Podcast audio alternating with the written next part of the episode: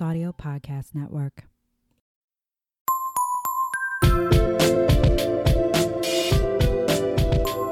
Welcome back, Herstory Heroes is another episode of Whining About Herstory, the women's history podcast where two longtime best friends chat wa- chat wine. Whoa, I'm sorry. Rewind.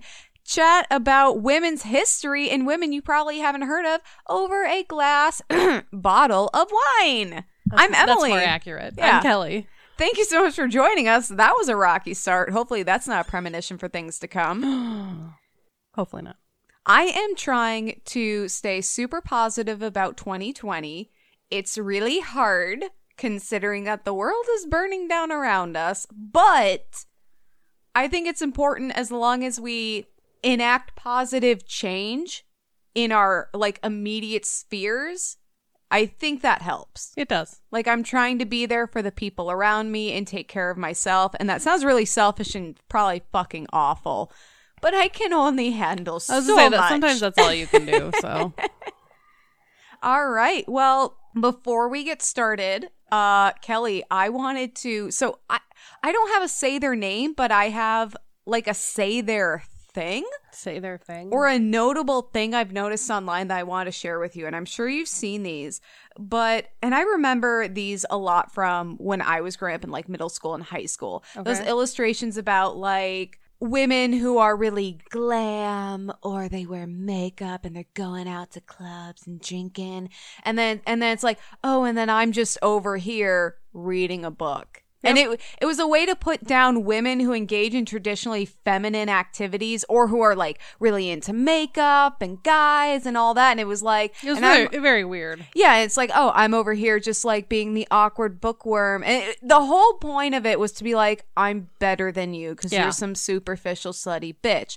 And here's the thing being the weirdo I was growing up, I totally identified with those. But now I've grown, I'm more mature, and apparently the internet is too, just a smidge, because I've been seeing these illustrations going around where they've taken those memes and basically turned them on their heads. And so there was one I saw where um it was like a bunch of a bunch of ladies who are all like super glammed up and their dress kind of Yeah. revealing and then there's one like kind of normal looking person in the middle who's like Yep. am i the only one here who's not a slut and that was the original and then Yep. there's a second illustration where it's like all of them are best friends and they're like oh my god we're having such a good time and empowering each other because it doesn't I matter how one. you dress or what you do like women are all worthy of you know common basic respect Right. Yeah. And people are like, oh, I love your hair. And they're like being super nice to each other. And it's funny because I saw that, but I didn't see it with any explanation. And I'm like, are these like two parts of one panel? And I'm just really confused. No, it's like taking so now it ma- other yeah, now it makes a lot of sense. Yeah, and uh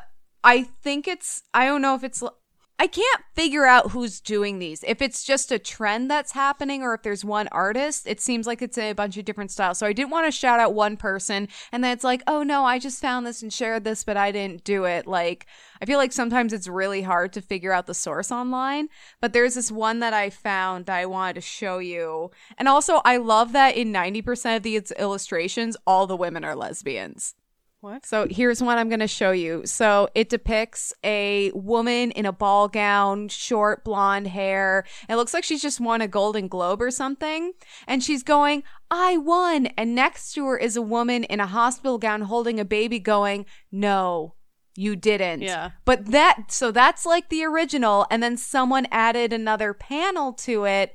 And the women are like, They're, we they're won. embracing and they it It's their we won, baby. Yeah. Yeah, but there was another where I saw it was like doesn't some. guarantee it's their baby. It could be best friends. That could be me and you. I mean, they say we won, us- honey. oh, okay. I couldn't see the honey. It wouldn't let me enlarge the picture. okay, I think it's implied that it's their totally their baby. But there was another one I, I was saw. like, that could be me and you. I mean, neither of us are having babies, but I would support your baby. I'd be like, we won, and Justin's over there like, um, excuse me. I'd be like, Kelley, we won. Yeah, but there is another one where it's like a girl who's ready to go out to the club and she's getting all dolled up. Yep. And then there's, she's like, Oh, are you coming out tonight? And she's talking to someone who's like, got the glasses, under the blanket with a book like no i don't think so and the whole the whole idea is other girls glam and sexy and slutty me introverted and kind of weird, but that's a better thing, you know? And it's Yeah. the whole us versus them.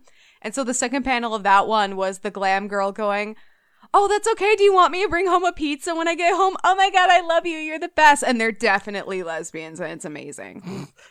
But I just, Again, could be best friends. no, they are lesbians. Kelley, everyone is a lesbian. it's 2020. Everyone is a lesbian.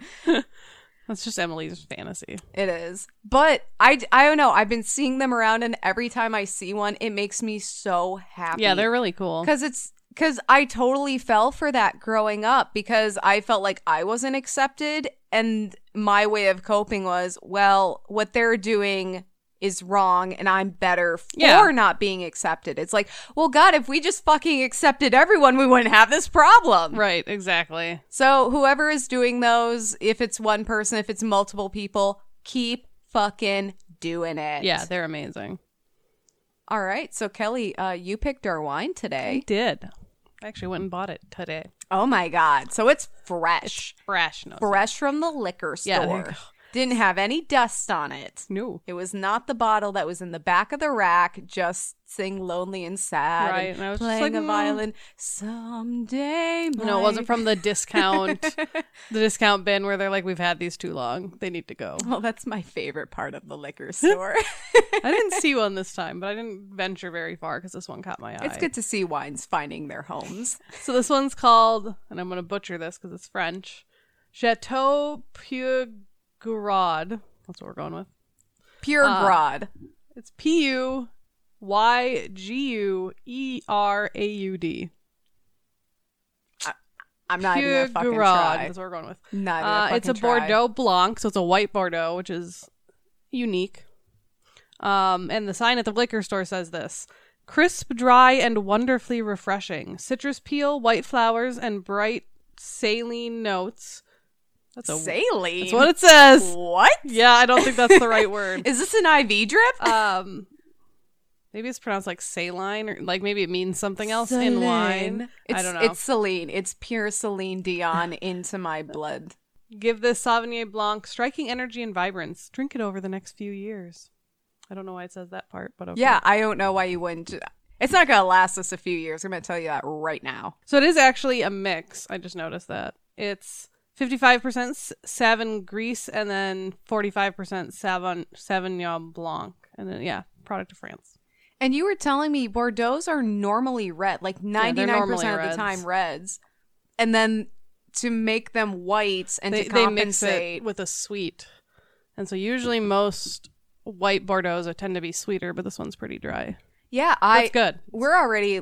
I'm on my second glass. I'm at the end of my first. That's who I am. I really like it. Yeah, it's really good. I mean, like you can't like this isn't like a chugging wine, but it's it's a good sipping wine that you keep sipping.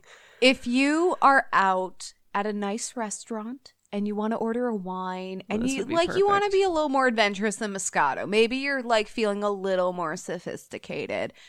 Order a what a Bordeaux Blanc. And like this is a very grown up wine. I feel like a child saying it's a grown up That's wine. funny. But yeah, it's it's good to sip. It tastes good. It's really mellow. Yeah. Like there's an initial bite, but then it Oh no. No, we're fine. Here, let me put on the technical difficulties music. Da, da, da, That wasn't even technical. Like that was me unplugging my computer and slamming my wine glass into a wine bottle on accident. But yeah, I'm I'm a fan. I highly recommend this. This isn't like the kind of stuff that I would order or I mean like buy for myself if I'm having like a solo wine night. Yeah, no, that's But the Moscato and the is- Riesling. This is why we wanted to do a wine podcast. We wanted to kind of broaden our Try new horizons and like it works out sometimes. Yeah, it does. Like this one. So cheers. Yeah, where are we I'm remembering. to? No, you know what? You get to pick. Okay. I Um picked the wine. You pick the cheers. it was my boyfriend's birthday, so cheers to him. Ooh, good clink. There's a little bit of fire to it. Yeah. No, I I really like it. It was funny. So we watched an episode of Veronica Mars, season 3, episode 1. Heard of it? And uh the episode felt like it was 2 hours long. Yeah. Like not it wasn't one of those like it was a little heavy. There was a lot going on. Like it wasn't one of those that like you're like, "Oh god, this is taking forever." No. There was just a lot going on and at the end we're both like, "Oh, that was one episode." Yeah, like that. Wait, that was only one episode. Holy shit! And yeah, I mean, I was just sipping on this and enjoying it, and it was just, it was a good sipping wine. Yeah, it was. Yep, sit sipping wine. That sounds funny. So I get to go first. Yeah, I'm And really excited. So this is my pre-warning. I already told Emily this. Oh, She's that's giving me a right. face, but I was like, what this are you is talking like- about? 16th century Ireland, so it's Gaelic names. I don't speak Gaelic. I don't even know how to pronounce Gaelic. So I'm going to pronounce all of these wrong, and then I'm going to I'm going to say each name probably once, and then use the bastardized, anglicized version of the name. I think you're pronouncing it correctly, Gaelic. you're like, I don't know how to pronounce Gaelic. You're doing a good job to me. Shut up.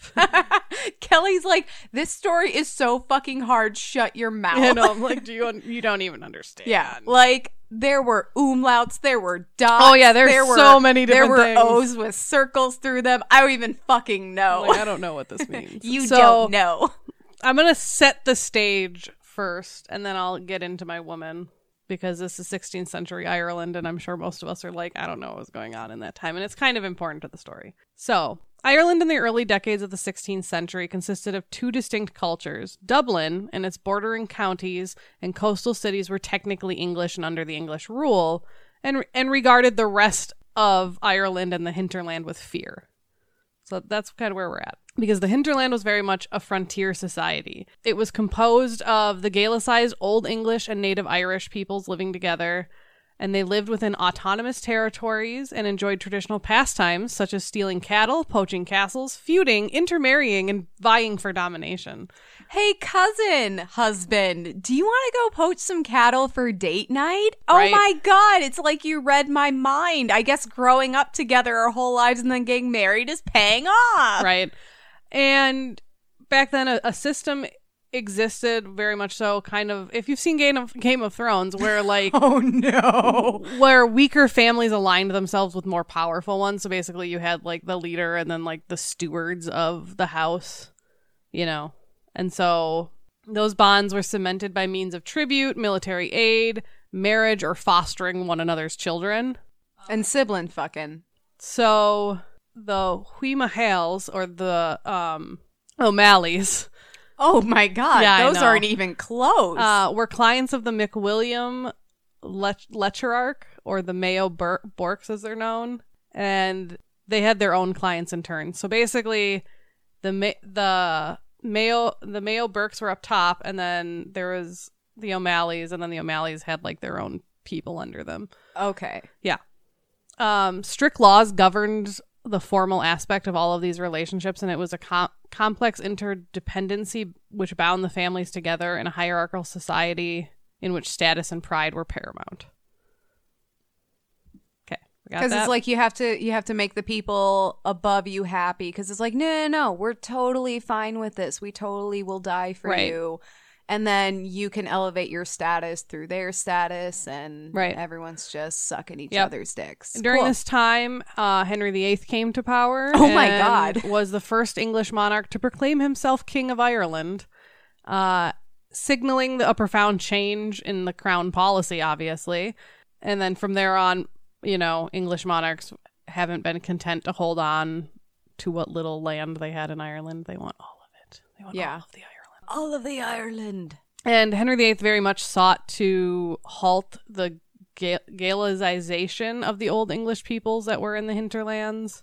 And he introduced a series of measures to establish a centralized system of government and anglicize the population. So that's kind of where we're at. So the old English people who were living there had kind of um, assimilated to the Gaelic culture Yep. of Ireland, and Henry VIII is like, no, no, No. it's supposed to go the other Yeah, way. no, you're supposed to be English. So Come he's on. like asserting his power and swinging his dick around because Trying, he's a yes. douchebag and being like, no, no, no, no, we're gonna make them English. They're not gonna make us Gaelic. right, Okay, Right. God, he's such a prick. right. Nima Hall, who who we're talking about, or her anglicized name becomes Grace O'Malley, so that's what we're gonna go with. Was born in Ireland around 1530, when King Henry VIII was King of England and held the title of Lord of Ireland. So she was born during that time. She lived in the area of Ireland that was semi-autonomous and were left mostly to their own devices. Uh, however, this was going to change over her lifetime as the Tudor conquest in Ireland gathered pace. So she's like in the hinterland Yeah. area. She lives not in Dublin or the surrounding areas, basically. She she's past the suburbs. She's on the other side of the tracks. Right. Uh, her father, who I'm not going to try to pronounce, Lord Dad. Lord Dad, Lord Uh, O'Malley. Yeah. so her father and his family, so and her, were based in Clew Bay, County Mayo. Um, he was the lord of the O'Malley dynasty and r- ruler of Umal, descended from Mael MacConnell. Uh, the O'Malleys were one of the one of the seafaring families of Connacht, and they built a row of castles facing the sea to protect their territory. They were a very unique family in the Irish because they did both seafaring and land-based like trade and stuff, so they were kind of unique. They they kind of had their fingers in a lot of pie versus Yeah, but they did pretty well. sticking to one specialty. So for those in Ireland, because I don't uh, recognize these places, uh, they controlled most of what is now the barony of Murrisk in southwest County Mayo, and recognized as their normal overlords, as I said, the MacWilliam branch of the Borks, who controlled much of now what is County Mayo. So, like I said, they were below this other family, kind of a thing. All I can picture is the doctor's Mayo. Right? I know. Like, It's all so- I can know there was like County Mayo Is I downtown. Rochester. Like, wow, Right. that's so crazy. I can see it so clearly. Yeah. So the Borks, who the O'Malleys were under, were originally an Anglo an Anglo Norman people, but during Grace's lifetime, they completely Gaelicized. Okay, so they were the old English who were like, "This Yeah. is Yep. awesome. Ireland rules." Right. Her mother, uh, Margaret or Maeve, kind of just depending. Sources had both. Um, was also of the O'Malley tribe. So you know, there's the intermarrying. It doesn't say what relation. It just of the same tribe. So I mean, that could be distant cousins. I'm I'm assuming. Yeah. Um, she was the only child of her father and mother. However, her dad did have another son called Donal na Piopa. With his second family. I don't know. It just says the son of her father. Okay. That's all I wrote because I didn't care. Um, He's he, we don't care. and although him. typically during you know the 16th century, uh, lands would be inherited by the son. Grace was considered to be the legal retainer of the family land and seafaring activities. wow. I'm assuming because he was a bastard. I assume he was a bastard anyways because he was. They say half half brother. You know what's interesting about that though is you think that him being a male would kind of supersede Sometimes that. it does, but maybe her dad was just like, no, I like her better. It's like, yeah, like you're our full blood child, but oh, it's happened. girl. Right. So, with the shore castles that they had, the O'Malleys taxed all of those who fished off their coast, which included fishermen as far away as England. Uh, the head of the family was simply known by his surname, which was o- o- O'Male, or anglicized to O'Malley, as I've been saying, because I can't pronounce the other one. Oh, Because I'm pretty sure I'm saying O'Male wrong. Because when I listened to it, it was like mach, like it didn't have the like all of the But it- letters you yeah, think just- would yeah, be in O male. It was really weird. none of them, none of those sounds No, came and through. no offense to like Gaelic people out there. I'm sure your language is beautiful. I just can't speak it. Oh, it it's really cool, but yeah, like I remember um going to the Highlands in Scotland and like seeing the signs in English and then Gaelic and it's like I don't even know where to Right. start. And Right. like I'm an idiot who only knows one language and I barely know that. So Yeah. we're not trying to criticize you. No, We're admitting to our own ignorance and doing our best to You- not you can butcher your language fucking you want. language. There's actually Kelley, you were telling me there's another podcast. It's like a paranormal podcast, Yeah, I think it was and paranormal one. they mispronounced a small town in Illinois, And people just and like, people have been like negative review bombing them like crazy for doing that, and I'm like, guys. Chill out. If this is the thing that makes you angry, you have nothing wrong in your life or your priorities are trash. and being from Illinois, like our town names are weird. Some of them are bonkers. But yeah, you know they are because some of them are based on like Native American names. Oh, yeah. And what's funny about some of the names in our state is that you'll hear them pronounced one way your whole life, and then someone will be like, "Yeah, but it's actually supposed to be pronounced like this way," and it's like, "Oh, My college roommate is a great example of that. So uh, I got her like little profile, like I Facebook Yeah, stalked yep. her before we moved in because that's normal. That's what you do. You're going to live with this person for a year. And it said she was from, and the town was spelled New Prague, P R A G U E, Oh, yeah. spelled just like the place. I'm like, oh, cool, New Prague. I didn't know that Minnesota had one of those. Well, actually, she tells me it's pronounced New Prague Yep. because the people living there have like a lot a lot of people from Prague came there and then just kind of shit on the name and fucked up the pronunciation themselves and so everyone says Prague and she's like the only people who know that are the people who live here and I'm Right. like cuz it's a small town I'm like how would you even think that how would you yeah." even like, guess it's that It's literally spelled Prague. it's exa- and Prague is a well-known place like I don't know what you want me to and do the- the funny thing is, I that's why I assumed it was named New Prague is because I was like, oh, people from Prague must have come and settled there, and that's exactly what happened. But they were like, no, we don't want to be associated with Prague. They don't even know how to pronounce their Yeah, own right. name. They were like, no, it's Prague. No, what? That's not how it's spelled. It's Prague. We're new, new Prague. Anyways, moving on. So her family actually was really fortunate because of their trade and naval warfare, but they also had their lands with those coast castles protecting them from invaders.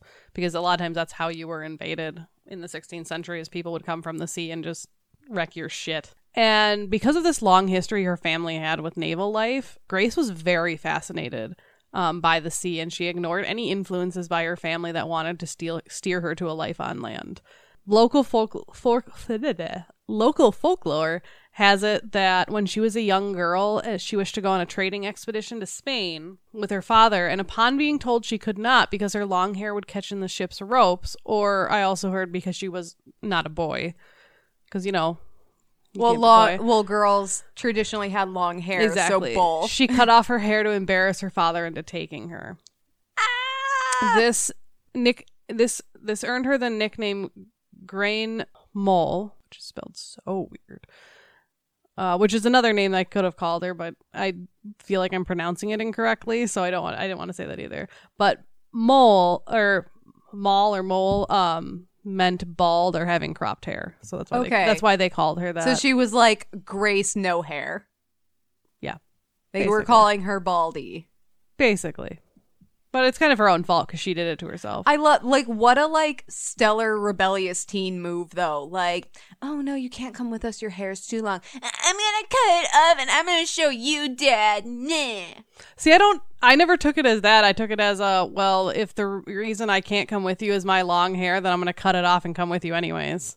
That reason that I took it as like a strong, empowered move, and Emily's like, "What a whiny bitch." no, not a bitch, but just like uh, I'm gonna wreck your shit because I'm a teenager and I don't listen and I don't obey the conventions of our gender normative society, Dad. I mean, you got to think though. She was probably like ten because by teenagers they're getting married, This this is true. So she was a very precocious ten year old. right?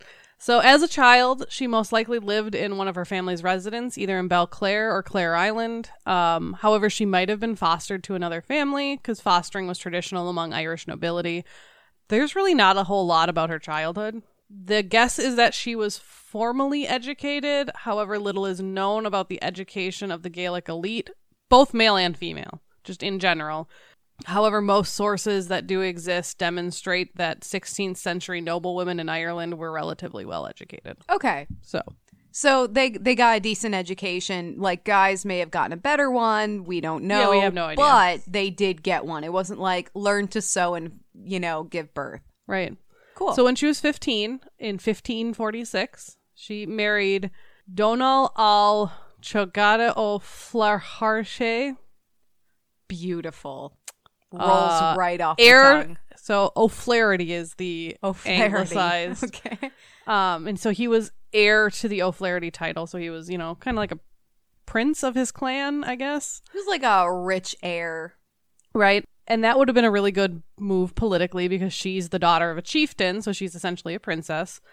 You know, so like it was a, po- a political match. I'm guessing that's probably all it was. Is it bad that all I can envision is Jason Momoa in like the little hat with the with the pom pom on top? Yes.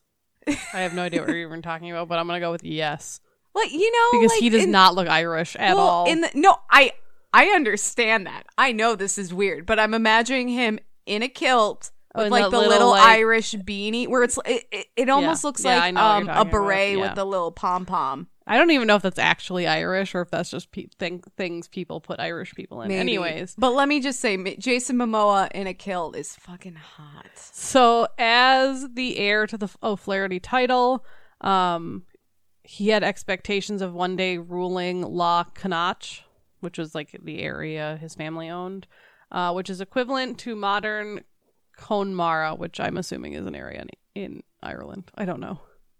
But a lot of land. That's what I'm going to go with. He was going to inherit a big slice of pie. Right. As daughter of a chieftain, Grace would have brought a substantial dowry or s- spreda to the marriage. Under Gaelic law, the dowry, although available for use by the husband, had to be returned intact to the wife on dissolution of the marriage. Oh snap! So if they got divorced, he would have to pay her back. Yep, all of it. It's like a refund. Anything she brought, she gets back. okay, like we can say that's shitty because the whole like exchanging of quote unquote property Right. in marriage and blah blah blah. But that's fucking awesome. It's like, hey, if you don't want fucking be married to me, that's fine, but give me my shit back. It gets better, actually. Stringent sureties were required to ensure that this occurred, obviously, and some and though wives were sometimes forced to seek legal redress, so like they could seek legal counsel if they needed to. Uh, women also retained control of any personal property they brought into the marriage and were entitled to acquire additional property independently of their husbands. Like, what happened to this? Like, I suppose this is in Gaelic Ireland and not in the United States. Here's the thing the people who say that, like, the whole male female dynamic of men being superior or more dominant and women being subservient, and people saying who that, that, that has been around forever, where?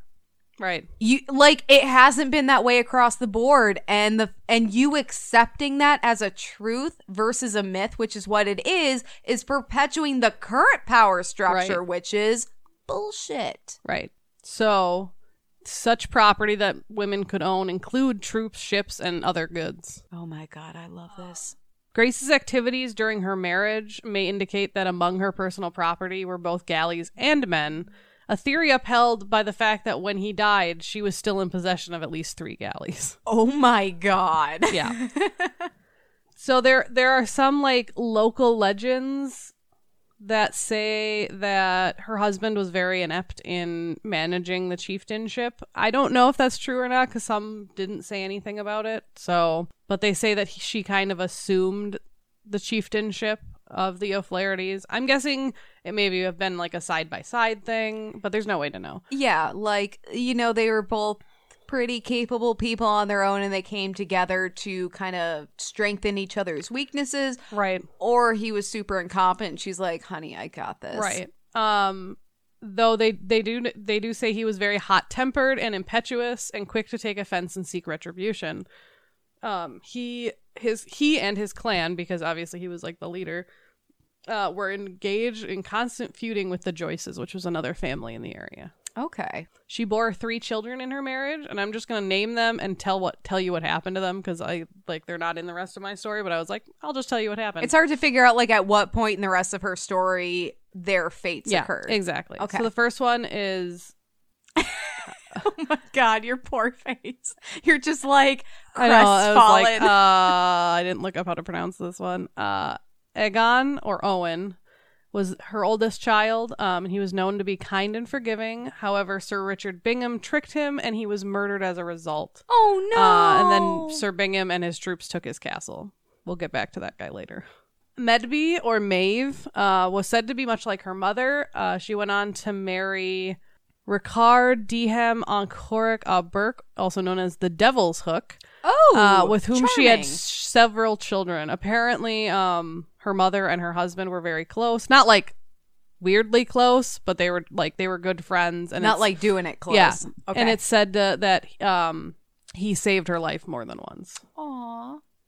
Uh, their last child was Mercad, or man, the anglicized version of this isn't any easier. Like it's spelled like Maruf, but I'm pretty sure that's not how it's pronounced. But anyways, he was said to take after his father, for he enjoyed warfare thoroughly. He often beat his sister and refused to listen to his mother because of her gender. Many sources report that he betrayed his family and joined forces with Sir Richard Bingham after the murder of his brother. So he's like the black, Oh, yeah. but shitty sheep Yep. of the family. When Grace heard this, she swore she would never speak to him again for the rest of her life, though she would often insult him. Um, after his father died, his mother left, um, taking many of the followers. So, in 1556, Donald, her husband, was killed in an ambush while hunting in the hills surrounding uh, Loch Corrib. In 1565, Donald, her husband, was killed in an ambush while hunting in the hills surrounding Loch Corrib. This was undoubtedly uh, part of his wider struggles with the Joyce family that I mentioned earlier. Um, tradition credits uh, O'Malley with exacting revenge on them. She is said to have led, or according to some sources, repelled a raid on the disputed Cock's Castle in Loch Corrib, which, owing to her courage, was henceforth known as Hen's Castle. Ooh, like hen, like lady. That's my assumption. I love that. Supposedly, still not satisfied with her revenge, Grace then sailed to Ballycroy and attacked the garrison at Doona Castle, overpowering the defenders and taking the castle for herself.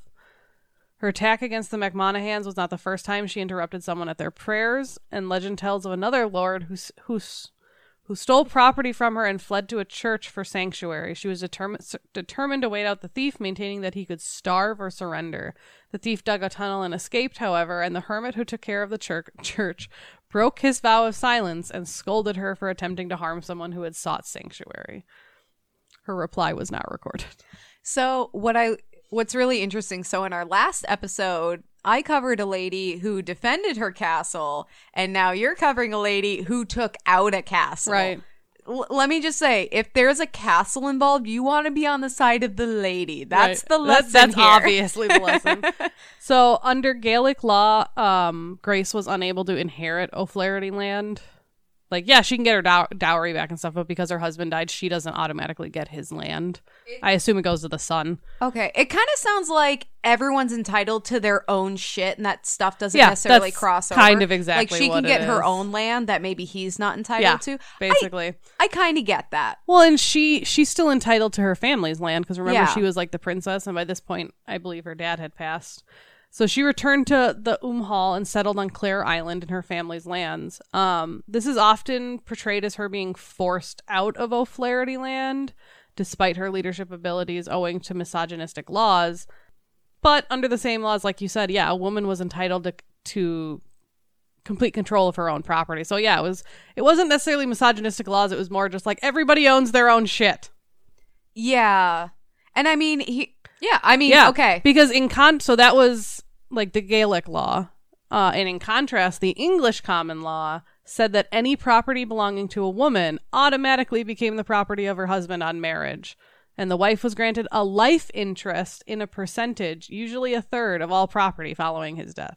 So that's just the comparison between the Gaelic law and the English law. They're super I would much rather be a Gaelic. And here's the thing even in our society, which I would consider pretty progressive and modern, for all of its faults, you Yeah. know, there's still tons of bullshit. So they were not perfect, regardless yeah. of what was totally happening here. If there was misogyny involved, which let's be honest, there probably was.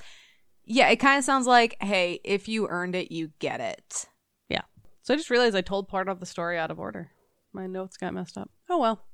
That's okay. We can uh, skip around history all we want. Yeah. So apparently, It's after, not going anywhere. After returning to her lands and, as I said, setting up her principal residence on Clare Island, she alle- allegedly took a shipwrecked sailor as her lover. However, the affair only lasted briefly as he was killed by the MacMonagans of Ballyvoy. And seeking vengeance, she attacked the MacMonagan castle at Doona in Blacksod Bay and killed her lover's murderers on Cahir Island. You will not believe this. I had deja vu of you saying that. And I remember discussing it with Jared in the kitchen, being like, no, I had a dream of you saying that. Hold on. No.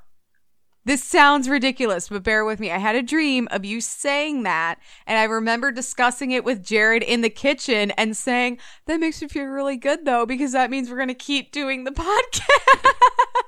Holy shit! Paranormal podcasts, reach out to us. This shit's insane. Uh, okay.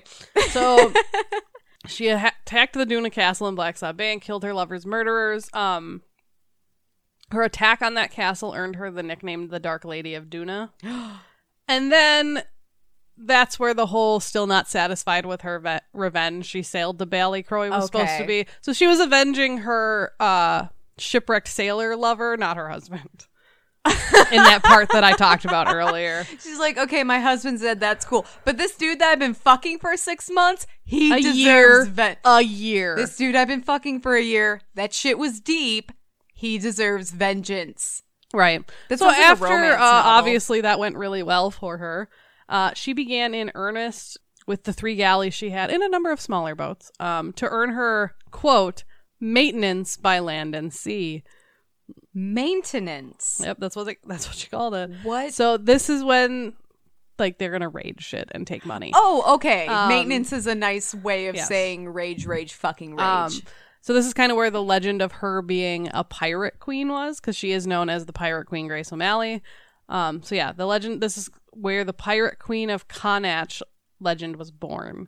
An unsophisticated and opportunistic form of piracy was endemic in Ireland, uh, mainly comprised of short distance raids along the coast or to other islands, levying tolls on passing ships, and plundering any vessel foolish enough to be unprotected. So that's kind of what they were doing. I wouldn't really say that's necessarily unsophisticated, but that's what my notes said, kind of like smash and grab style. right?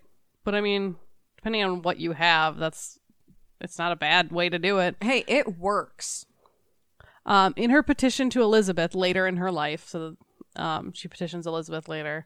Wait, um, Queen Elizabeth? yes, Queen Elizabeth. Oh, shit. uh, she justifies her her activities of this time by explaining that quote discord and dissension where every chieftain took arms by strong hand to make head against his neighbors which in like manner constrained your highness fond subjects to take arms and by force to maintain herself and her people so basically there was a bunch of shit going on which made everybody take up arms that's kind of how she explained herself okay, everyone's battening the hatches Yeah, to exactly. use naval lingo. The actual scale of her activities is di- difficult to access. Records weren't great at the time. Um, she was a traditionally credited with attacks of Dongle to wa- with attacks from Donegal to Waterford. Um, and there's a particular tale that if- you go to Ireland, you'll actually still hear it. Um, that pertains to the um to her being refused hospitality by the Earl of Howth. Um, so supposedly she kidnapped his heir and demanded as a ransom the promise of a setting of an extra place at Howth Castle and that the doors always be like open to strangers. Um, later historians ascribe that tale to Richard non Lairn Bork. Uh, however, the records at Howth Castle state that the arrangements were made with Grace. Okay, so some people think that a guy actually arranged this whole deal, but everyone else is like, no, yeah, it was and Grace. to this day, they suppose what I read is that the descendants still set an extra place. Uh, so she basically arranged a whole drop-in policy, Yeah, basically. so that she could be that person that was like, "Hey, I'm just showing up. This Right. is sitcom style." right um and um little is known about the even the size or composition of her fleet like they knew she had three galleys and a number of smaller ships but estimates vary from somewhere between four and 20 vessels at one time Oh my god. um, most of her vessels would have been the small, fast, maneuverable or or sail driven, um, perfect for hugging the coast, but not good for going out to open sea. so she was primarily patrolling the coast. Yeah, which Okay. I mean, that's all you need to raid. I was gonna say we were just talking about that. Hey, like you can call it unsophisticated, but if it fucking works, Right. Um, in fi- in 1566, Grace uh, married a second time. This time to Risdiard on Eirinin or Iron Richard Bork. Iron Richard is a much more intimidating name. Uh, his nickname derived from his ironworks at Burrishoole, the place of his principal castle and residence. So basically, they were probably iron workers. you know, why not make a name that makes sense? You know, I love that people from history sometimes have these like super specific and appropriate nicknames. Right. Where it's like Northern Iron Richard, the maker of horseshoes upon Leeds on the ocean. Then none of that makes sense. Yeah, no. I don't know Um, where Leeds is. And so their marriage was kind of interesting to read about because supposedly she kicked him out after a year, even though it was his castle. Because apparently in Ireland you had like a grace period of a year, like, and if you didn't want to do it Oh after that, it was kind of like a get out of jail free card. It's like a marriage probationary Yeah, basically. period. Can Um, we bring that back? So many marriages would be saved if we just had Right. a probationary Exactly. period. Oh my god. um, well, rather, so many people would be saved from divorce if they just had a probationary period. That's Um, so fantastic. But like, so some people say that like he came home one day to like all of his stuff outside, and she was just like, "Bye." Um, but most records indicate that they at least presented themselves as married until he died. Okay. So some people are like, I think she just got mad one day. Plus, he she stayed in his lands, which is not something you're really allowed to do after you get divorced. Like you're kind of supposed to go back home to your own shit. Yeah, it reminds me a little bit of Margaret Brown because her and her husband Right. separate, but they never full on divorce. Yeah, and, and, she actually got that's kind of what I'm wondering like happened if they kind of separated, but she just kind of like stayed because it was probably a good political move for both of them. I was gonna say it sounds like there were probably a lot of benefits to being Right. married, whether it be political or you know socioeconomical, and it was like, hey, you don't get to fucking sleep here anymore, but we're gonna keep the legal benefits. yeah, but apparently she kept the castle, so oh my, one one of the castles. It reminds me, there's a Beyonce video like that where she's just throwing some dude shit out the window Yeah, and he's on the right. lawn like, baby, why? And she's like, bitch, you know why. think, uh, isn't that the one that's like to the left, to the left? yes, Yeah. all your shit's over and a Oh, box fuck, to the Yeah, left. okay. so, uh, when she was married to Iron Richard, they had one child, Tibbot na Long, Um, and even even his birth has like a legend surrounding it. Oh my god. Supposedly, he was born on one of Grace's galleys, and some notes said the following day. Some notes said within an hour. Apparently, the ship was attacked by Algerian corsairs, and she arose from bed, um, like just wrapped in a bed sheet and turned the tide of battle. I'm imagining her like in her bed sheet having just given birth, holding the baby, Yeah, sword in the other hand, breastfeeding him with a sword in her hand, like, bitch, I just gave birth. You do not want to fuck with Right. me. And they were all like, oh my God, a woman is breastfeeding. We need to leave and immediately. bleeding. we need to leave. Um, that child uh, eventually became the first Viscount Mayo, which is pretty cool. I don't know what that is, but it sounds pretty cool. He's like Dr. Mayo super senior. I keep tying it back to the Mayo brothers. Um, so throughout all of this, her influence rose as an international trader. So like, she wasn't just a pirate; like she was getting shit done. Yeah. Um, she so she was an, she was viewed as an international trader, owner of large land in Ireland, and a pirate who harassed English holdings and trade. So she kind of targeted the English, which is kind of you know? Fair. Um, she also kind of got involved in political struggles happening around the nation. Um, very obviously, she didn't hold much love toward the English crown, um, mainly because this was during a time that they were taking a lot of Irish lands under their control and kind of trying to convert everyone to their way of thinking. And nobody really takes that very well. She also heard what Henry VIII did to his Right. six wives and was Ugh. like, bro, Bro, that's not cool. bro, um so in the during this time and as the years go on she enters into openly rebelling against england whether it's um a lot of times it wasn't like necessarily her engaging in open battle but she would lend a lot of her men to the lord deputy of ireland who was like the main guy you know fighting against the english and protecting irish and scottish interests. So it's not just the ireland.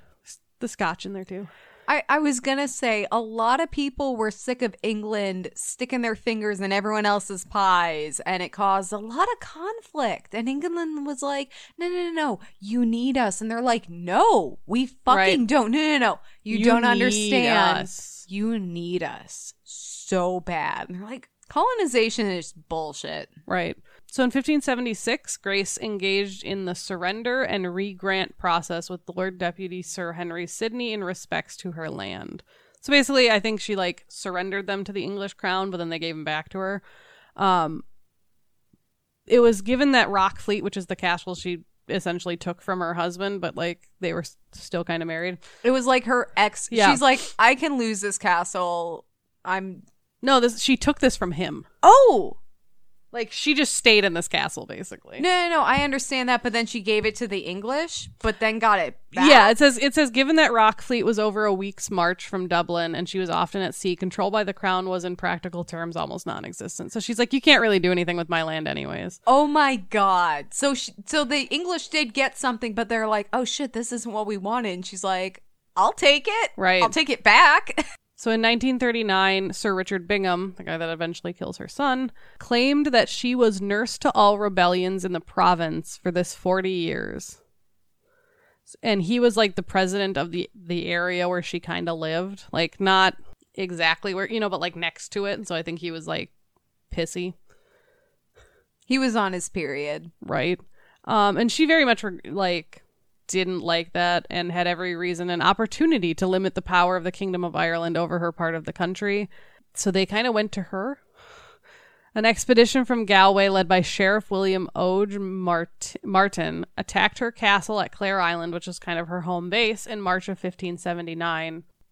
On this attack on Clare Island, um, she defended her castle like real well, and they were put to flight and barely escaped like the people attacking her. Like she did so well that they almost all died. Oh my god. So it wasn't just she pushed them off. She practically made it so there Yeah. was no one left to escape. Exactly. Love it. So in the later 16th century, you know, we're getting farther along now. English power had steadily increased in Ireland, and Grace's power was steadily encroached upon. Finally, in 1593, when her family, so both of her sons, because they're both alive at this point, and her half brother, were taken captive by English English governor of Connacht. So I'm guessing this is where that other part comes in, where he wrote a letter talking about how she was the nurse to all rebellions. Okay. So they were taken captive by Sir Richard Bingham. Um, so Grace sailed to England to petition Queen Elizabeth for their release. She's like, "Fine, I'll just go there." Um, she's going super diplomatic though. Right, Like so- normally she's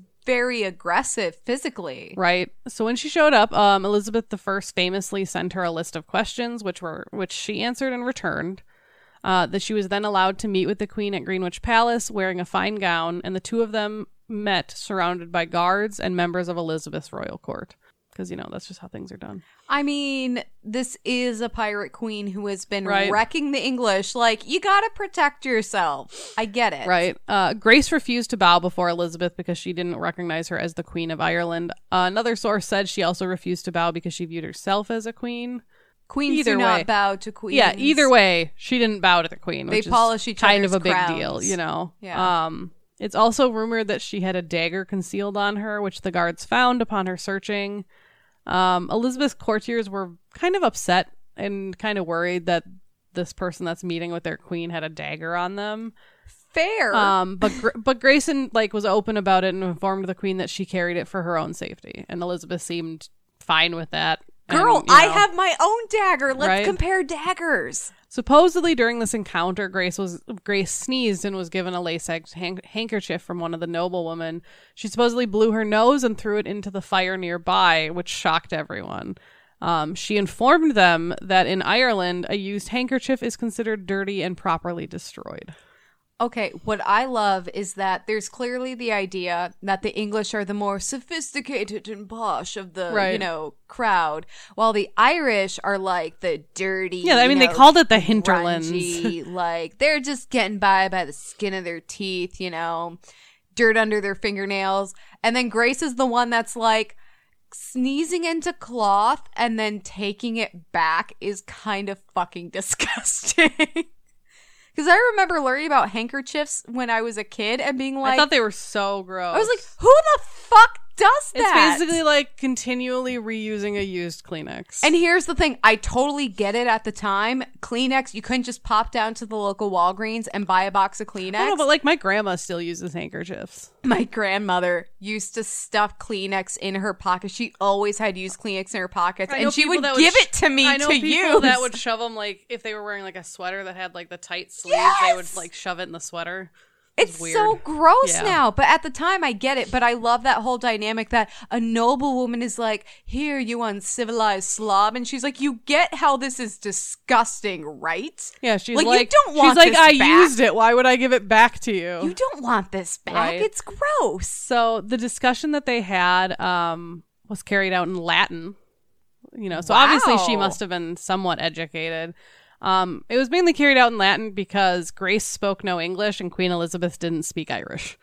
And neither do we. you know um so after much talk the two women came to an agreement they it included stipulations for each party so like they both got something they wanted elizabeth was to remove bingham and his troops or not troops but men i guess from his position in ireland and grace was to stop supporting the re- the rebellion you know win-win Okay. Um, the meeting did seem to do some good for Bingham did get removed from service and left. Um, however, several of her other demands, such as uh, return of cattle and land that Bingham had stolen from her, uh, were never met. Oh, boo, Elizabeth. And, with, and within a rather short period of time, Queen Elizabeth sent Bingham back to Ireland. no, So it's kind of like a temporary thing. I thought this was gonna be like some cool, powerful No. herstory gals getting together and being That would've been nice. So Bingham's a dick, and Elizabeth's like, "Oh my god, I know, but he just bitches and bitches." So I sent him to Ireland so he'd get out of my fucking hair. Upon Bingham's return, Grace realized that the meeting with Elizabeth had been useless and went back to supporting Irish insurgents. Fair. I yeah. mean, here's the thing: if she's not gonna hold up her end of the bargain, why should you? That sucks. That was such a great opportunity for like this Right. great herstory merger, and they Right. both. Well, I mean, Elizabeth kind of fucked that up. Yep. Um, so they're not exactly sure where she died, but they're pretty sure she died of old age. Um, and they're guessing at Rockfleet Castle, which is the castle from her husband. The one she stole when she sh- threw the guy's shit out the yeah, window. Yeah, but they kind of remained married. That one, yeah. All your shit's in the box to Um, the left. So yeah, they say she most likely died at Rockfleet Castle around 1603, which would be the same year that Elizabeth died, Oh shit! which is kind of interesting. That's insane. Um, though the year and place of her death is disputed. But I like thinking that they died in the same year. Herstory both going, headcanon. both going down like ah. yeah, herstory headcanon. I mean, Um, honestly, they were both very headstrong women, Right. And I have a hard time believing like they were totally gonna come to terms. Yeah, it doesn't surprise me that they didn't. Yeah, and here's the other cool thing. So Henry VIII was the one who was super like England is going to take over Ireland. We're going to influence your And people. everybody else just kind of followed along afterward. But then Elizabeth was his daughter from Yep. one of One of was them. she I was don't she remember. Anne Boleyn's kid? I think so. Mary was one. I think Mary was no, Anne Mary, Boleyn's kid. Mary was Grace, uh, Se- Jane Seymour's. Jane Seymour was his third wife, but she also gave birth to Edward. So Elizabeth was probably Anne Boleyn. I think that's Mary? right. Fuck. Did Anne Boleyn give birth to Mary? Okay, weird random shout out because it's kind of appropriate. Have you heard of the musical Six? No. It is a musical that is sung by Henry VIII's six wives, and You there's all, all the dead ones? yeah, so it's kind of it seems like it's kind of do, kind of trying to do a Hamilton thing because it's a lot of like pop modern music. Like Anne Boleyn's music is like, "Sorry, not sorry for what I said. I just want to have some fun. Don't sue me." And it's but it's really fun to listen to and it has helped me kind of conceptualize, okay, here's what each wife's legacy was, and I may cover his last wife because her whole song is like, yeah, I had to marry this guy and then he died, but I'm so much more than hmm. his last wife. Right. I think that was uh, Catherine Parr was his last wife, and she like fought for women's education, and she was a writer, and she was kind of a badass. I'm trying to like briefly read through this and see who had who. You know, like Let's let's just do a quick summary of Henry VIII. This is going to be yeah, Elizabeth was born by Anne Boleyn, okay. and then you know she died. Yeah, because was Mary Catherine of Aragon? Because they were so Queen Mary. hmm I think she was birthed by Catherine of Aragon, who was Henry's first wife, and then Elizabeth ended up killing Mary because Mary killed a bunch of people for being Catholic or Protestants. I don't know. I also can't like. I wish they just gave me a list of like these are his children, but no. I mean, This isn't about him. I'm sorry. I totally Yeah, got off on thanks. a tangent. um, but I I like that connection that Henry was kind of the one who started this like push for England to take over Ireland and now she's negotiating with his fucking daughter. And then they die in the same year. It's so poetic. So okay, Catherine of Aragon had one, two, three, four, five, six children. Holy shit. Elizabeth Blount, who's a mistress, had one child. Anne Boleyn had three kids. Jane Seymour had one. Anne of Cleves, Catherine Howard, and Catherine Parr had none. Yep, there you go. Okay. Some of them were like unnamed, so they were like miscarriages or stillborn. Like Cath- Yeah. uh, Catherine of Aragon, four of the six were stillborn. Yeah. So Well, and let's be honest, Henry was kind of And- fucking anything that moved. And Henry, the only son Catherine gave him, died at two months old. right. So And that's why he wanted to divorce her cuz he's like, "I need a son." yeah, so that that's that. But yeah, that I have more about Grace O'Malley. I mean, she's dead now, but I have Please, more please keep telling us about Grace O'Malley. This is her story. Right. So O'Malley's um. So the weird thing about Grace O'Malley is she kind of like faded. Like she's not in Irish history. It's really weird. Like she's in Irish like folklore history, but she's not in like traditional Irish history. so Irish kids are not learning about her in school. I mean, maybe nowadays they are, but they weren't. Um, I'm so starting her- the campaign. her biography has been mainly written um, by an Irish historian, which is great, named Anne Chambers, who describes Grace as, quote, a fearless leader by land and by sea, a political pragmatist and politician, a ruthless plunderer, a mercenary, a rebel, a shrewd and able negotiator, the protective matriarch of her family and tribe, a genuine inheritor of the mother goddess and warrior queen attributes of her remote ancestors, and above all else, she emerges as a woman who broke the mold and thereby played a unique role in history. I found our episode title. It's just that whole fucking quote. Nice. But yeah, it says documentary evidence for Grace O'Malley's life comes mostly from English sources, as she is not mentioned in the Irish annals.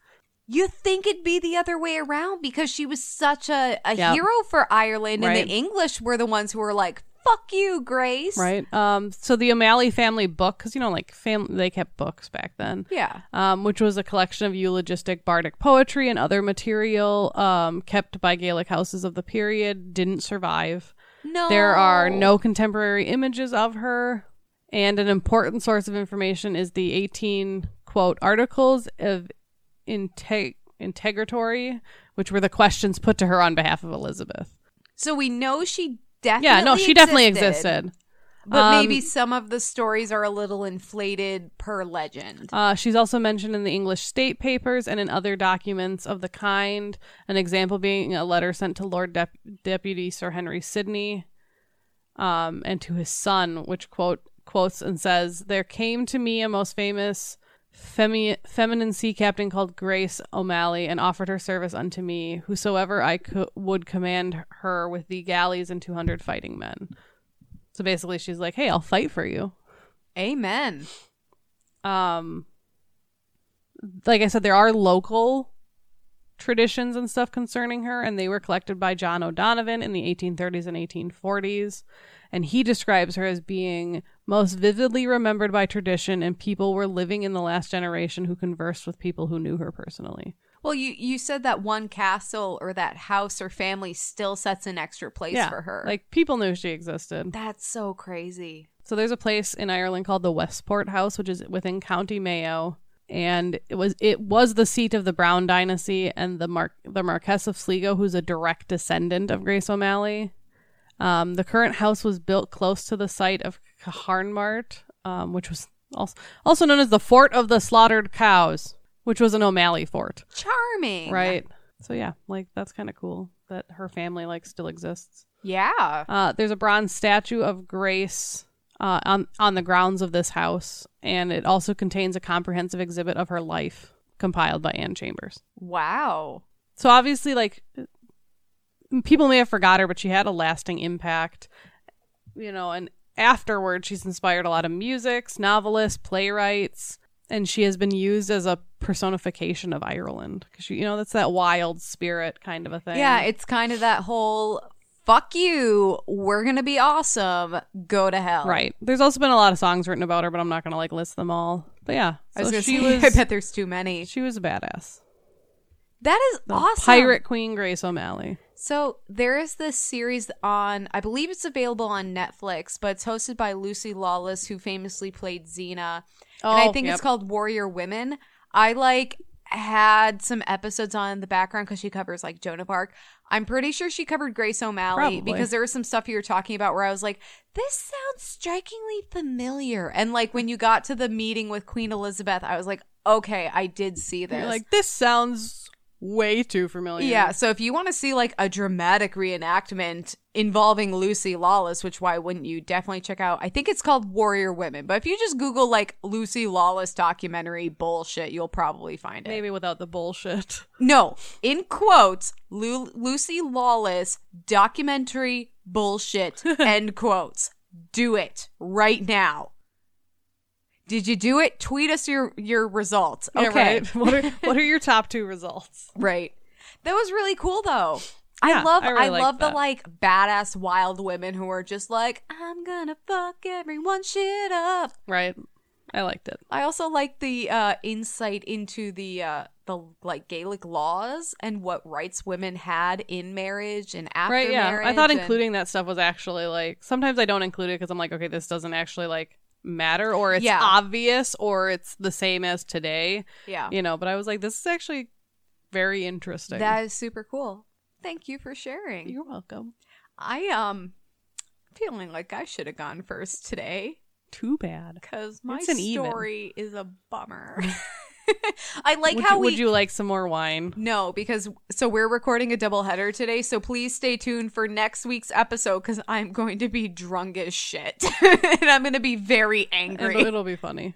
But uh, my story's kind of a bummer. I like how we kind of naturally fall into that rhythm though. Like one of us will cover a woman where it's like, yes, she was a swashbuckling badass who was nursing her child while defending her ship, and then I'm like, and then someone else is like, Nazis.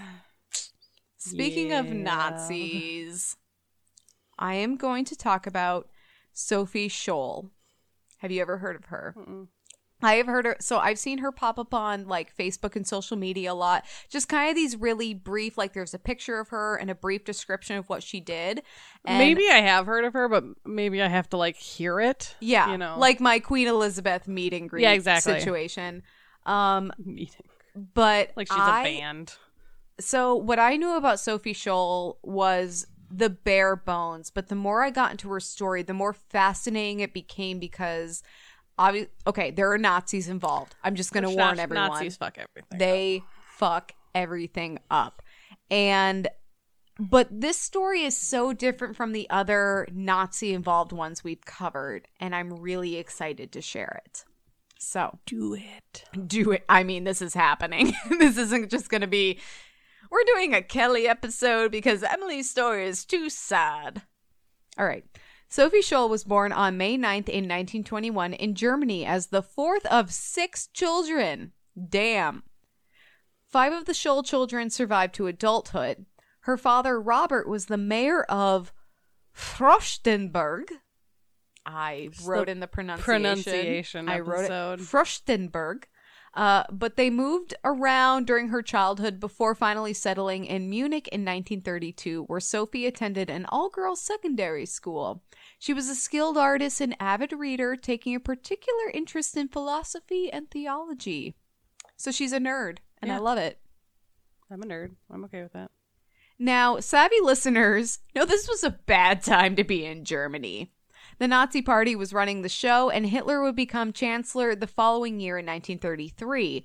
In March of the same year, the first concentration camp, Dachau, would open. So, shit is hitting the fan as we speak. See, this is great because you're giving like the background of the time, which will perfectly fit into my story for next week. Yes. Well, and I remember why I think it was when I covered Mildred Harnack, I got more into the like, okay, what was the timeline of Hitler coming into Right. power and the concentrate? Oh my God, it was like immediate and it was horrifying. Yeah, it was. It was like, man, he's been planning this the whole time. Like these things were under construction. oh, and they then he like became they, chancellor, like they had to be. and then they cut the ribbon the next day, like super fucked up. So the Nazis were also going hard in the paint with natural, nationalist propaganda. At 12 years old, Sophie, along with her two sisters, joined the Bund Deutscher Madel. No, Bund Deutscher Made. Sorry, I forgot I put in the pronunciation for that. Uh, or the League of German Girls, which I will now exclusively refer to as because no. Most girls were required or compelled to join at first, and Sophie was super into it. Uh, she even became a group leader. So this was basically like, It's like Nazi Girl Scouts. the. I couldn't have said it better myself. It's Nazi Girl Scouts. All of her friends are joining. She gets to go to these meetings with all of her, you know, schoolmates, yeah, and they get Nazi, to sing It's a Nazi Girl songs. Scout. Yeah. Inga, Sophie's sister, later spoke of what it was like in the organization. This is a long quote, so bear with it. me. Our fatherland, what was it but the extended home of all those who shared a language and belonged to one people? We loved it, though we couldn't say why. After all, up till now, we hadn't talked very much about it. But now these things were being written across the sky in flaming letters, and Hitler, so we had heard on all sides, Hitler would help this fatherland to achieve greatness, fortune, and prosperity. He would see to it that everyone had work and bread. He would not rest until every German was independent, free, and happy in his fatherland. We found this good and we were willing to do all we could to contribute to the common effort. But there was something else that drew us with mysterious power and swept us along. The closed ranks of marching youth with banners waving, eyes fixed straight ahead, keeping time to drumbeat and song. We entered into the body and soul, and we could not understand why our Father did not approve, why he was not happy and proud. On the contrary, he was quite displeased with us. So basically, they're they hadn't really thought of Germany as like, go Germany until Hitler came along and then they're getting it on all sides. Hitler's going to save Germany. Hitler's going to make sure everyone's happy. He loves Germany. Right, like he's gonna make sure everyone has work and is free and has food. Like things are gonna be great. And honestly, that sounds great. right, but I I, like how it. she also says like there there was something else and we just didn't know what it was. Like there Yeah. was the whole like The marching, being part of a community and being yeah being you the know song, the militaristic stuff. But as she says, her father was not super thrilled about it. And then one of the other members of this group later recalled, I got to know Sophie uh, Scholl when she was my group leader in the BDM or like the German League. Uh, I admired her because her eloquence and her behavior, and uh, she quickly became my very best friend. I often stayed at Sophie's parents' home and got to know her brother Hans and her sister Inga.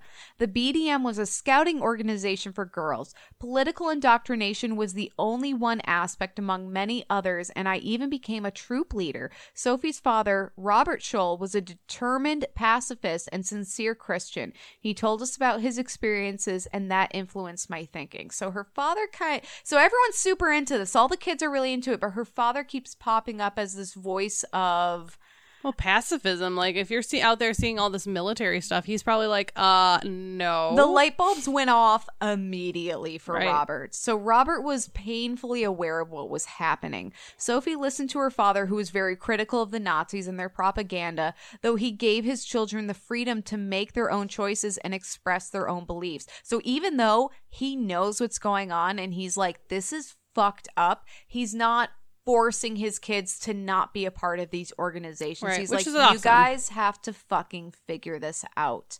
This helped her better understand what was happening around her and to see through the propaganda, especially when they wouldn't allow her Jewish friend to join. So she had a Jewish friend, and they were like, Oh, you can't be a part of Nazi Girl Scouts. And she's like, I wonder if this is like what my father is talking about. So she's able to make those connections. After seeing how hateful the organization was towards those of other races or Jewish heritage, Sophie herself became critical of the League of German Girls and other other Nazi organizations and policies. So she's, like, you know, through the veil. yeah, she's like, you know, a, a great fatherland is great, but if it's not for everyone, how great is it? Yeah, it's like how do you suddenly get to determine who is German enough? You Right. know? So her older brother Hans, who I mentioned in one of the quotes, uh, had also been swept up in the Nazi propaganda and was actually part of the Hitler Youth Program. Yeah, that was the thing. That's what I thought you were going to say she was a part of. Yeah. I'm pretty sure girls could join that too. I'm not sure if the Hitler Youth Program was exclusive to boys, if it was like Nazi Boy Scouts, but there was an organization specifically for girls. Uh, however, he too began to understand what the Nazis really were as he witnessed their hatred, racism, and anti Semitism. And there was a quote that I found that I didn't include because the story was already very long, but he was super into this. He was really excited, but he went away to some kind of march with everyone. And when he realized that he wasn't allowed to sing songs that were written by Jewish authors, he like he started putting the pieces together like yeah, kind of like she did. Yeah. So he comes back from this experience and he's super disillusioned. He's like, "Oh my fucking god!" right. So when Hans and his friends were arrested in 1937 for participating in protests, it left a serious impact on Sophie that would fuel her later activism. Towards the end of Sophie's academic career, uh, she had become so disgusted by the curriculum, which was largely Nazi indoctrination by now, she almost didn't graduate. The Jewish teachers or those who didn't support the Nazi party began to disappear. The remaining teachers encouraged students to inform on their parents, and their parents witnessed their children slowly becoming more brutal and militaristic. So their kids are coming home from school and just being more aggressive, more violent, more, you know, just preaching the Nazi propaganda. And even the parents are like, what the fuck? You used to play with trucks. What is Right. this bullshit? Yeah. I know it's scary. So despite all this horror, in 1940 she com- she completed her education, if you can call it that, and became a kindergarten teacher. So Sophie enjoyed working with children, but she had other motivations for becoming a teacher, and it certainly wasn't the pay because we don't pay teachers enough. Rant over. So Germ- Germany might. We don't. Germany. I mean, might. if you were Jewish or you weren't on board with the Nazis, you got murdered. So I'm not going to say the Nazis were super keen with Hey, their I teachers didn't say either. Nazi. I said Germany. So Sophie wanted to attend university and hoped that teaching would serve as a prerequisite. Uh, it didn't, and Sophie was forced to work as a nursery teacher in the auxiliary war service for six months. All high school graduates were required to serve in some sort of government service. This was meant to keep youth under the government's thumb as long as possible. So, hey, you're out of school, you can do what you want. Just kidding. You have to stay within the government propaganda and indoctrination right. and and and serve our cause as long as possible. The program was highly militaristic, and in an attempt to rebel, Sophie began to practice passive resistance. I couldn't find exactly what that looked like, but I it, it was just kind of another step towards her Yeah. later activism. So Sophie's boyfriend Fritz Hartnagel was an avid supporter of Hitler and had enlisted in the military at the outbreak of World War II. So he's all on board, thumbs up, yay. Sophie would exchange letters with Fritz, and she was very critical of the war and the Nazis' actions. In one letter, she wrote, quote, for me, the relationship between a soldier and his people is roughly like that of a son who swears to stand by his father and his family through thick and thin. If it turns out that the father harms another family and then gets hurt as a consequence, must the son still stick by him? I can't accept it. Justice is more important than sentimental loyalty. So it was I'm like surprised her boyfriend didn't like report her. Me too. Like, like because that happened a lot. Like husbands and wives, yeah, children reporting their parents, neighbors. So I'm surprised. Like, Well- especially since he was all like, "Woo, yeah, Hitler." yeah, like he voluntarily enlisted to fight for the Nazis, and but I loved her quote because it's all like you can love your country and you can be loyal, but it makes like you have to look outside it. If your country's Right. not in the right, it's it's a more just thing to to speak out for what's right versus just being like, well, I'm loyal to my country, so I have to go by whatever they say. When he returned to Germany on leave, Fritz was shocked by how much Sophie had changed. You're not the same junior Nazi I fell in love with. At the time, the military was urging citizens to donate coats and sweaters to support the soldiers invading Russia because Russia's fucking cold. As they learned. Fritz described the horrible conditions he had been fighting in, and yet Sophie refused to support such efforts. She said, quote, it doesn't matter if it's German soldiers who are freezing to death or Russians. The case is equally terrible.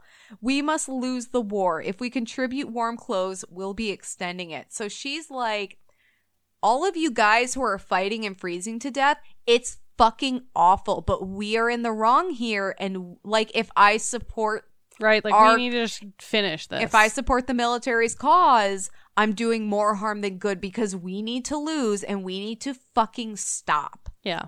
In 1942, Sophie was finally able to enroll at the University of Munich, where she studied biology and philosophy, which reminded me of you because you studied psychology and biology, Yep. and it just seems like two completely different things. And it's like, but I like both. Yep, that's exactly. I'm I mean. doing I'm both. doing both. Well, which one will you choose? Both. Both is good. Her brother Hans was studying medicine there with his friends. All the young men had been conscripted to serve in the military, aka drafted. Uh, Hans having spent two years as a medic on the Eastern Front. During their time at war, they witnessed other soldiers execute a group of Jews Oh, by. Jesus. Yeah, this gets sad. By stripping them naked and shooting them so their bodies fell into a pre dug pit. So this was really bonkers for me because when I think of World War II and I think of the like the Nazis on the front lines and the German soldiers, I always refer like those fucking Nazis. But then to think of the people who were conscripted, who were drafted, it's like no, you have to do this. It's extra gross. It's just extra sinister and horrifying to me. To see all that other stuff, yeah. Yeah, like, you know, and I know that war and politics and history is so nuanced, and that's one of the reasons I love this story is because there are a lot of things where it's like, how can you be against the Nazis but be dating a guy who's fighting in yeah, the that's war? weird. But then still be like, no, we have to loot. Like, it's complicated. So Sophie connected with her brother and his friends over their mutual love for art, music, literature, philosophy, theology, and sports. They're very well-rounded kids. And you know, hate for the Nazis. and hate for the Nazis. Their bond would soon, soon evolve from shared interest to shared activism. AKA I'm glad hate. that's where that went. Yes. So before Sophie enrolled at Munich University, Hans and his friends had already begun their resistance efforts. They were like, this is bullshit. All of them were critical of the Nazis and began enga- to engage in passive resistance to protest their policies. Um, and as part of their resistance, the group began to publish leaflets that promoted social justice and a return to democracy while criticizing the Nazi regime. The leaflets also provided instructions on how average German citizens could actively resist the Nazis and shared some of the horrific things that they themselves had witnessed on the front. The students began calling themselves the White Rose, which is just lovely. Which pairs well with our wine that has white flower flavors. It all Yeah. ties in. So while the core members of the White Rose were Sophie Hans and his friends, Alex Schmorell, Willi Graf, and Christoph Probst, uh, their numbers began to grow, and Sophie's sister Inga even joined. Members included students and professors alike. So everyone at this university who is like, the Nazis are kind of fucked up. Have you noticed? Are like, Right. let's get in on this. So originally, Hans and the others tried to keep Sophie in the dark about their activities, but she soon discovered what they were doing and enthusiastically joined. She's like, Hans, what is this? I found this leaflet in your pocket. What is this? He's like, I, I'm just holding it for a friend. And she's like, and you wouldn't think I'd be in on this? You wouldn't think I'd be all on board? Let me you in. jerk. How dare you? so she proved to be a valuable asset to the White Rose. Uh, because she was a woman, she was less likely to be stopped and searched by SS officers who were always on the prowl looking for resistance fighters. Yay, sexism? Question mark. Yeah.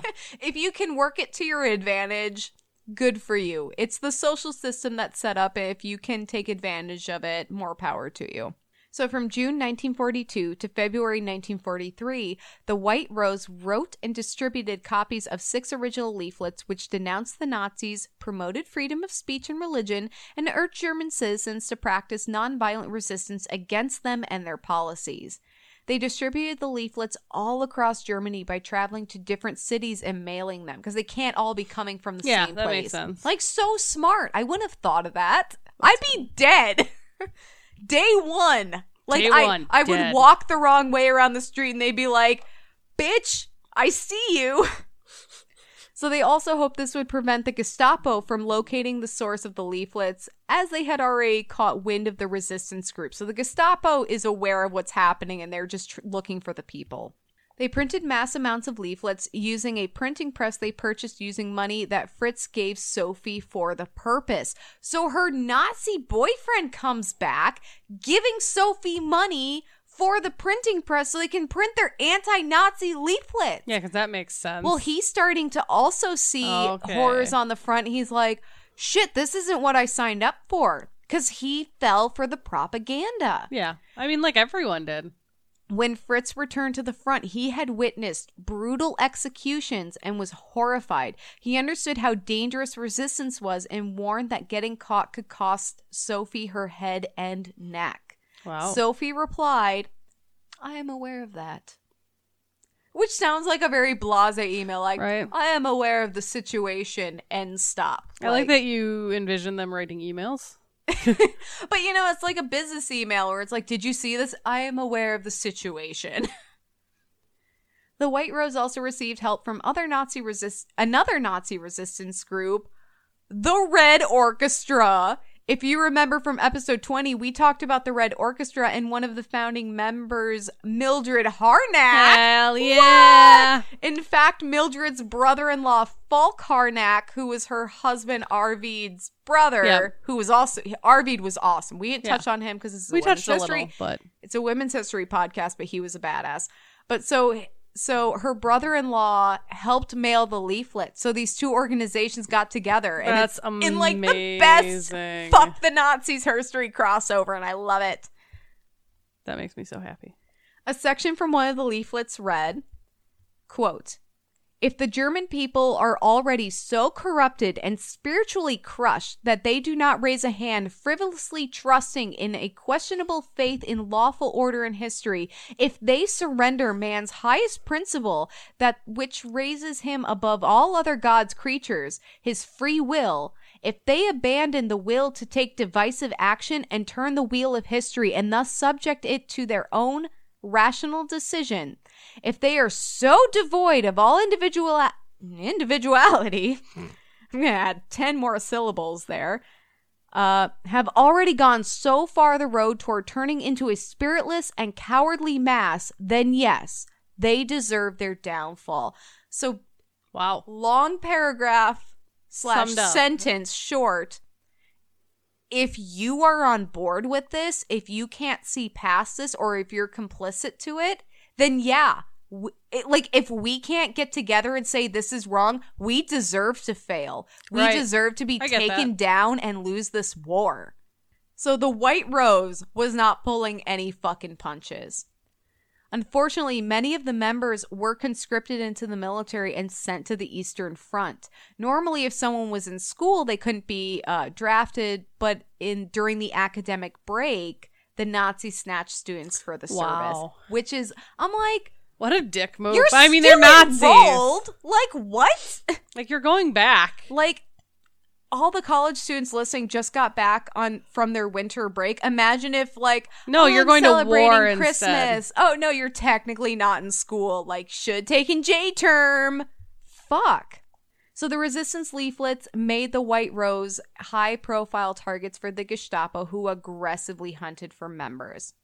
On February 18th, 1943, Sophie carried a suitcase packed with leaflets to the university.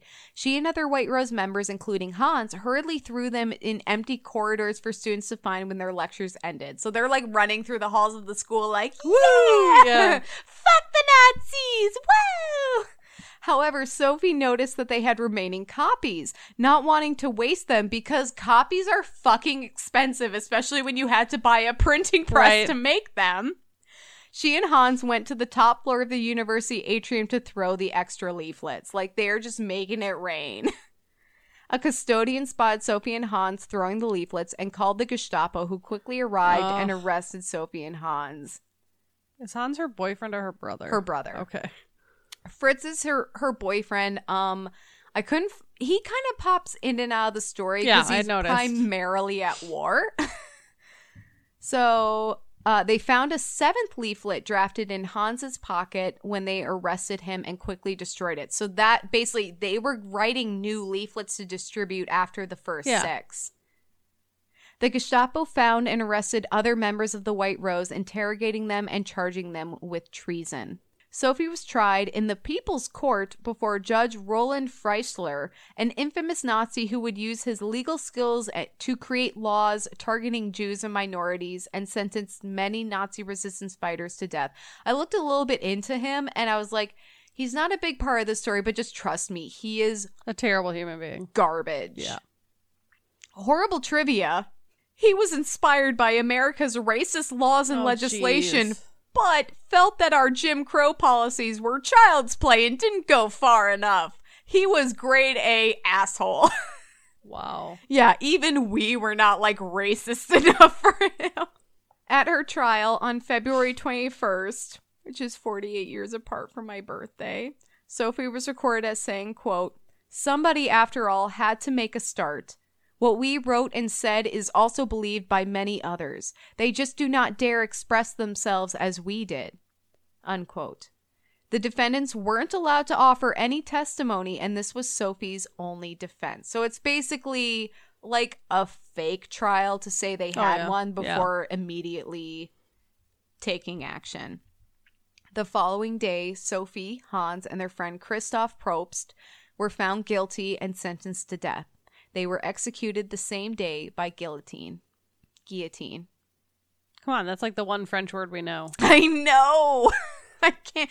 I'm because I'm reading it. I'm like, there's two Yeah. L's, so I have to go really hard for the L's, right? No. The man who supervised the execution later spoke of Sophie's courage as she walked to be executed. Her last words were, Such a fine, sunny day, and I have to go. What does my death matter if through us thousands of people are awakened and stirred to action? I also found another article that said her last words were, Die Sonne scheint noch, or the sun still shines. And I'm wondering if, like, it, I think it's possible that these were words that were said when she was leaving her cell to be executed versus when she was actually executed. Who knows? Both quotes were so sad and beautiful. I'm like, I'm going to include them both. Right. Sophie was only 21 years old. The other White Rose members were also largely students in their 20s. Sophie, Hans, and Christoph were buried next to the prison, and their graves can still be visited today, which is shocking to me. What's shocking to me is that after the war, they didn't get moved. Yeah. I, and I wonder what that site looks like now Yeah. or what the situation is. Um, but I did find modern pictures We'll of the graves. it to our tour. Yeah. Sophie was right. Her death was not the end, and people were stirred to action. A copy of the final leaflet that they had written but had not distributed yet was discovered and smuggled out of Germany, where it found its way to Allied forces. The Allied forces printed millions of copies of the leaflet and in mid 1943 dropped them over Germany. The leaflet was retitled The Manifesto of the Students of Munich. Two years later, Hitler would kill himself and World War II would come to an end. Only two of the five Scholl children would survive the war. So these were the children who survived to adulthood. Legacy. And this is actually half a page.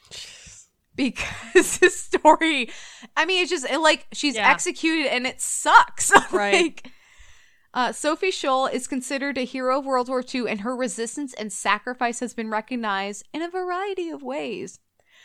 The uh, Scholl Siblings Institute for Political Science at the University of Munich is named after Sophie and her brother Hans. So she shares a lot of these honors yeah. with her brother, which is very sweet.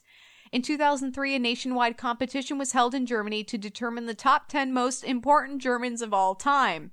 Sophie and Hans finished in fourth place, Aw, yay. beating out Sebastian Bach, Hans Gutenberg, who invented the fucking printing press, and Albert fucking Einstein. Who was top of the list?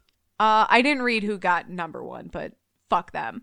Sophie and Hans were primarily voted by viewers uh, under 40, and if those votes, uh, or if the votes in that age range had been the only ones considered, Sophie and Hans would have been ranked number one. On May 9th, 2014, Sophie was featured on the Google Doodle in honor of what should Aw. have been her 93rd birthday. And I put should because if she hadn't been executed, there's no telling if she would or would not have lived Yeah. to be 93. You never know. On February 22nd, 2003, on the 60th anniversary of her execution, the Bavarian government placed a bust of Sophie in the Walla, Walhalla, sorry, which is essentially a hall of fame for distinguished Germans throughout history. Uh, her bust But it's in Bavaria. because Bavaria's part of Germany. I didn't look it up. I just wrote my notes. So her bust sits alongside the likes of emperors, famous artists like Mozart and Beethoven, and scientists like Albert Einstein. Also, in an amazing history crossover, Hildegard of Bingen's bust is there too, who we covered in episode 10. Bavaria is a state of Germany. Okay. I'm like, Bavaria is like German adjacent, right? Apparently, Munich is in Bavaria, technically. Okay, so it's like an area Yeah, yeah, within yes. Germany. Okay. It's like Minnesota in the United Yeah, States. I was Yeah. But they but they were like lutefisk Lutefisk is gross. We're not doing that. We're No. better than you We're and gonna they do are. Bavarian cream, which is so much better. Oh my god. Minnesota! Finish your story. Uh, there are also films, literature, and even songs dedicated to Sophie. One of the most important takeaways from this story for me was not only of the brave resistance efforts spearheaded by students, but how Sophie, Hans, and their siblings did get swept up in Nazi propaganda. Hans was a Hitler, lu- yeah, Hitler youth leader and even argued with his father in defense of Hitler. He's super like on board with Hitler. you almost said Hitler lutefisk. Hitler you said Hitler. You said Hitler Loot, and then you changed your mind. Because they're both disgusting. But yeah, like it, it is. It's it just shows the power of something like especially in the youth, like where you're like, okay, everybody's gonna join. Yeah. It's gonna become super popular because that's what all the kids are doing. and they, it, they don't know. No, they That's don't know what it Because Sophie was a leader in the German League of Girls. The nationalism and, pro- and promises of prosperity were extremely Oh, yeah. powerful. A huge contributor to their ability to see the Nazis for what they were was their father, Robert, who, while critical of the Nazis, gave his children the freedom to explore their beliefs and ideals. He knew that he could not force them to think a certain way because that's what the Nazis were fucking Right. doing, and that they always knew he loved him. So even though they disagreed, he's like, I fucking love you guys. And they respected him. And so they listened when he was like, Yeah, but did you ever think of it this way? But just, we see this even today getting Oh, right. whipped up in the nationalist propaganda and all the empty promises. And it's very easy. It's so easy to get swept up into that because it feels better to just trust that someone else is going to solve all your problems. Yeah, say it feels better to listen to someone that's saying, "Hey, I'll make sure you're safe, and I'll make sure you're, you know, fed, and that everyone has jobs." It's easier to believe in that than to be like, "I have to go and work for this myself." Exactly, or even especially if you're not being targeted. Oh well, it's that doesn't affect me. Yep. I'm voting for my own interests. Well, sometimes you have to weigh those. You know, it's like, okay, yeah, I may benefit from this, but at what cost? Yeah. So this story is absolutely timeless and I thought it was really worth telling. I was very excited to share it and I even tweeted on our Twitter account with like a gif of Tobias from Arrested Development crying in the shower. When you stay up past your t- bedtime reading about Nazi resistance and you cry like a bitch. but it was it was such a good story and I found some other really good articles with more quotes and interviews from people who knew Sophie and Hans and I highly recommend you do your own reading because this was amazing. So, Kelley, What? what are you thankful for? Because we need a pick me up because this was a bummer. What am I think? I had one like before we started recording, and now I'm like, uh, what was I gonna be thankful for? Again? I actually thought about starting to write because every now I and then I'm to. walking I need to do around and I'm like, oh, I'm really thankful for this. But Well, the then when is, we like, start I carry, recording, I carry a daily planner around, like so I could, I could just open it and jot something down. You do too. I know you yep, do. yep, I need to, I need to do that. Video game? Like, does that sound super shallow? No, I've just kind of had like a shit week at work, and I've been playing this video game called Graveyard Keeper, and I don't know, like, it's just been really nice. Sometimes you need to do a little something fun. So thank you to the creators of Graveyard Keeper. Five stars. um i don't know i guess i'm thankful for just like the ability to be able to do something like that and having that free time and you know the money to be able to afford it i mean it was like 20 bucks but you know don't look at me I'm sorry. that's not that much for a video I'm game so poor. she gave me like a shocked look i'm like no, most video games are like 60 or 70 This is true. This is very true. but this is this isn't like a AAA title this Yeah. is just a little Well, indie yeah game. like yeah it's really good too highly recommend, I yeah guess. highly recommend it's a little weird but Tell them whining about herstory sent you. Yeah. They won't care, but you can do it. Sponsor us. Sponsor us, Graveyard Keeper. Uh, what what are you thankful for? Um, I am really thankful. Uh, so it was we cheers to this, so I'm just gonna lean into it.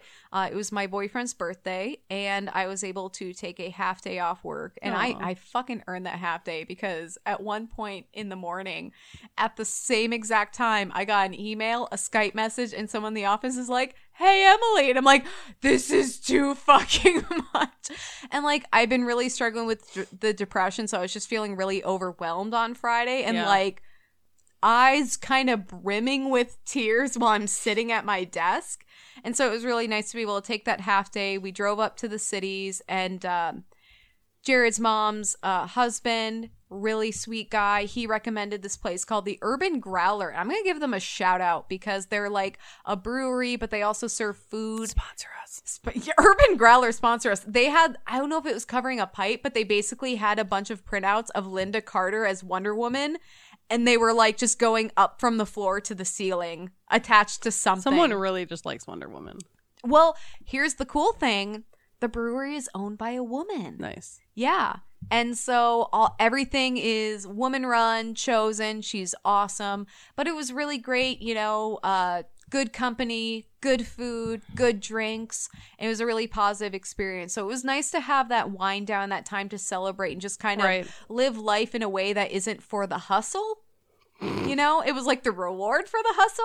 Right. Yeah, that's that's nice just to have that time. Yeah. Like I said, that's kind of what I was thankful for for too, is just the time and the ability to do something like that. Well, we've been super busy. Um, you know, I mean, you're going, you're, you're like second or third week back at work after your surgery. The holidays are over. Yep. I mean, people are hitting the ground running, and we've been doing a lot of extra stuff with the podcast, which we will talk about in the next episode because we're very and excited. we love. There's just yeah, there's just been a lot going on. yeah, it's been it's like been go go go. Work didn't have the normal lull. It did like it had the lull between like Christmas and New Year's, but like usually we have like a lull between Thanksgiving and Christmas.